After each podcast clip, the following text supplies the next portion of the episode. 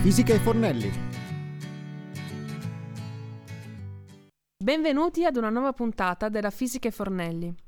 Sappiamo che la lecitina di soia sta prendendo sempre più piede nella cucina molecolare, anche grazie al suo gusto che è molto delicato rispetto ad altri emulsionanti. Nella quarta puntata, se vi ricorderete, abbiamo imparato come creare una mousse aerea di lecitina di soia. Quest'oggi invece ci focalizzeremo su un altro aspetto molto importante della lecitina in cucina molecolare. Chimicamente parlando, sappiamo che la lecitina di soia è un insieme di fosfolipidi ottenuti principalmente dai semi di soia. I fosfolipidi sono delle molecole che hanno una composizione chimica tale tale da tenere insieme sostanze come grassi e acqua, che normalmente non si mescolano.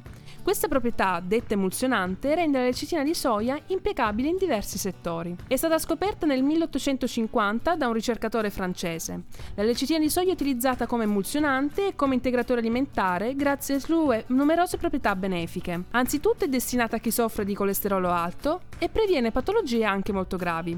Favorisce inoltre la digestione dei grassi e aumenta i livelli di metabolismo. In cucina invece la lecitina di soia, grazie appunto a questa sua proprietà di tenere insieme grassi grassi e liquidi è utilizzata in molte ricette, come ad esempio le salse, una fra tutte la maionese, ma anche in diversi prodotti dolciari, come biscotti o torte, o in primi piatti di fra- pasta fresca, come i ravioli. Infatti la proprietà emulsionante della lecitina permette di creare delle sfoglie molto resistenti ed elastiche, che di conseguenza si possono lavorare fino a renderle sottili. Dalla collaborazione fra fisici e grandi chef è nata la pasta alla lecitina di soia, ed è proprio questo che andremo a trattare quest'oggi. Non deve essere considerata come una sostituta di quella che abbiamo sul mercato, bensì un'aggiunta di qualità, un'offerta in più.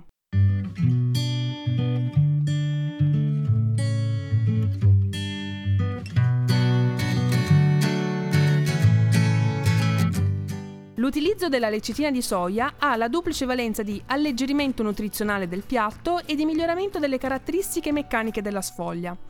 Il motivo della sua diffusione è da ricercarsi nelle sue proprietà salutari, infatti essa favorisce l'eliminazione dei grassi e del colesterolo nel sangue. È presente in membrane cellulari animali come le uova e vegetali, per cui è molto diffusa in natura, ma la sua estrazione della soia è particolarmente economica e semplice. Dal punto di vista nutrizionale, la lecitina viene utilizzata al posto delle uova e in questo modo apporta alla pietanza una quantità di colesterolo molto più basso rispetto alla comune pasta all'uovo. Pur avendo un cospicuo apporto calorico, circa circa 700 kcal per 100 grammi, bisogna ricordare che la lecitina, essendo un emulsionante, si combina con le particelle di grassi presenti nel nostro organismo, favorendone la loro eliminazione.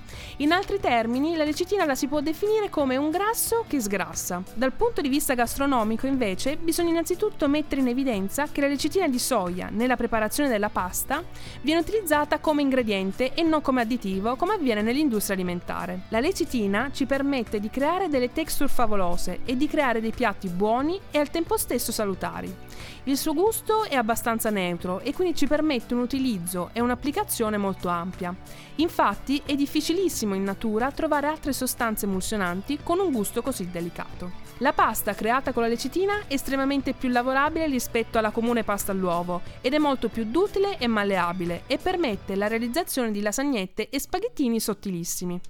Ha la particolarità di resistere molto bene alla cottura ed è a prova di distrazione, sì, infatti ha la particolarità di non scuocere anche a seguito di una cottura prolungata.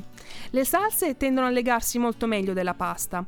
Infatti, data l'altissima presenza di fosfolipidi al suo interno, le proprietà di adesione superficiale sono nettamente migliori rispetto alla pasta all'uovo tradizionale. Questo permette di legare anche salse e sughi molto liquidi. Le salse tendono a legarsi molto meglio alla pasta, infatti data l'altissima presenza di fosfolipidi al suo interno, le proprietà di adesione superficiale sono nettamente migliori rispetto alla pasta all'uovo tradizionale. Questo permette di legare anche salse e sughi molto liquidi. Inoltre per condirla sono necessarie quantità nettamente inferiori di grassi come olio e burro. La pasta alla lecitina ha un leggero sapore vegetale e si adatta benissimo al pesce, ma può essere anche utilizzata per primi piatti a base di carne o con il tradizionale pomodoro fresco. La maggiore consistenza della pasta alla lecitina di soia apre la strada a piccole rivoluzioni dei piatti. Sarà infatti possibile creare dei tortellini, ravioli o qualsiasi altro tipo di pasta molto più sottili, nel senso che potranno contenere lo stesso quantitativo di ripieno che hanno quelli tradizionali, riducendo sensibilmente il quantitativo qualitativo della pasta che li ricopre. Al gusto, la pasta di lecitina di soia si rompe in un istante e permette alle componenti del piatto di amalgamarsi velocemente in bocca.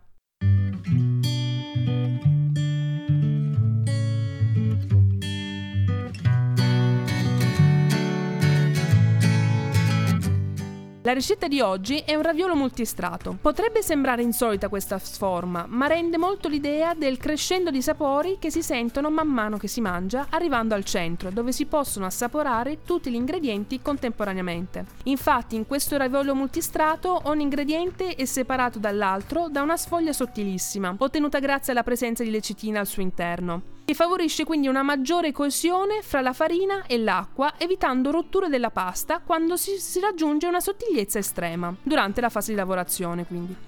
Un altro vantaggio dell'utilizzo di una sfoglia sottilissima è quello che la pasta non va a compromettere il gusto del condimento come abbiamo detto prima, ma grazie alla lecitina eh, questa diventa un ponte d'unione fra i vari ingredienti. Una volta stesa, la prima sfoglia si, si, nota che si può ottenere una pasta quasi trasparente. Gli ingredienti per questo raviolo multistrato sono 100 g di farina tipo 0, 15 g di lecitina, 40-45 g di acqua. Per la farcia 120 g di zucchine, 75 g di patate, 20 g di peperoni, 50 g di cipolla, 75 g di olio extravergine d'oliva e il sale quanto basta. Per il condimento dei ravioli invece servono 50 g di olio extravergine d'oliva, 10 g di salsa di pomodoro, 50 g di acqua di cottura e 6 foglioline di basilico. Per la pasta alla lecitina, mettere in ammollo la lecitina con la quantità d'acqua necessaria per impastare la farina. Trascorsi circa 30 minuti, impastare la lecitina e la farina e formare un impasto. Lasciare riposare per alcuni minuti al coperto. Per la farcia, o sarebbe meglio parlare di farce, in quanto abbiamo, utilizziamo più ingredienti, procedere tagliando la zucchina e il peperone in piccoli cubetti e la patata a fettine sottili. Cuocere separatamente ognuno dei tre ortaggi in una padella dove è stata fatta rosolare leggermente della cipolla tritata finemente con l'olio. Far cuocere per circa 20 minuti a fuoco moderato. Bagnare con un po' d'acqua nel caso si asciugassero e salare. Stendere l'impasto in una sfoglia sottilissima, quasi trasparente, cosa impossibile con un normale impasto preparato senza la recitina, per le proprietà che abbiamo descritto prima. Tagliare dei dischi di varie dimensioni. Mettere le zucchine sul disco grande, inumidire i bordi del disco e ricoprire con l'altro disco. Disporre le patate sopra questo primo raviolo, inumidire il disco di dimensioni medie e coprire le patate. Ripetere la stessa operazione per i peperoni e coprire con un ultimo disco di pasta più piccolo.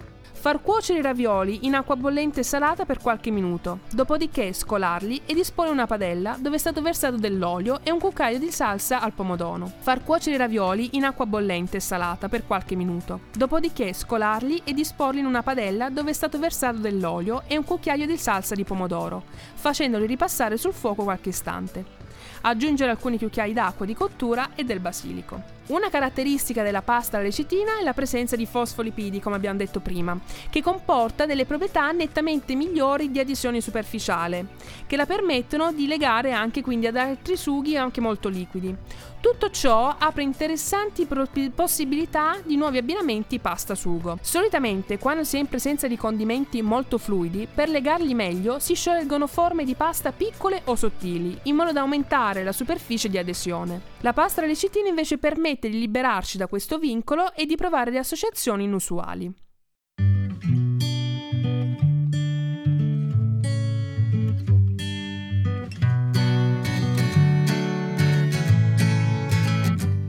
Particolarmente interessante è anche il pane alla lecitina di soia, che prevede 1 kg di farina di frumento tipo 0, 300 g di lecitina di soia, 3,5 dl di acqua, 30 g di sale e 30 g di lievito di birra. Si lascia bagno la lecitina nell'acqua tiepido insieme al lievito di birra. Dopo circa 30 minuti incorporare la farina e il sale. Impastare fino a ottenere una massa compatta ed elastica. Lasciar lievitare fino a raggiungere il doppio del volume iniziale dividere in pezzi e modellare per dare la forma. Cuocere in forno a 220-230 gradi. Nel pane alla lecitina è particolarmente interessante la sua crosta, infatti risulterà essere croccante ed aromatica dal colore caratteristico dato dalla lecitina. Per questo si consiglia di produrre dei panini di piccole dimensioni, il cui rapporto crosta-mollica risulta sbilanciato in favore della crosta. Con lo stesso procedimento è possibile anche preparare dei grissini alla lecitina, infatti è possibile ottenerli andando a prendere l'impasto l'impasto dei panini. Successivamente si va a modellare la pasta a filone e la si unge con un leggero strato di olio, prima di farla lievitare. Una volta raddoppiato il volume, dividere in cilindretti lunghi di circa 10 cm di diametro e stenderli con le mani fino a raddoppiarne la lunghezza. Disporli su una teglia da forno unta di olio e cuocere a 240 gradi e a vostro piacimento condire i grissini con lo sbarino e con altri ingredienti. Siamo giunti al termine di questa puntata della Fisica e Fornelli. Io vi aspetto settimana prossima per continuare insieme a voi questo fantastico viaggio sulla cucina molecolare. Ciao!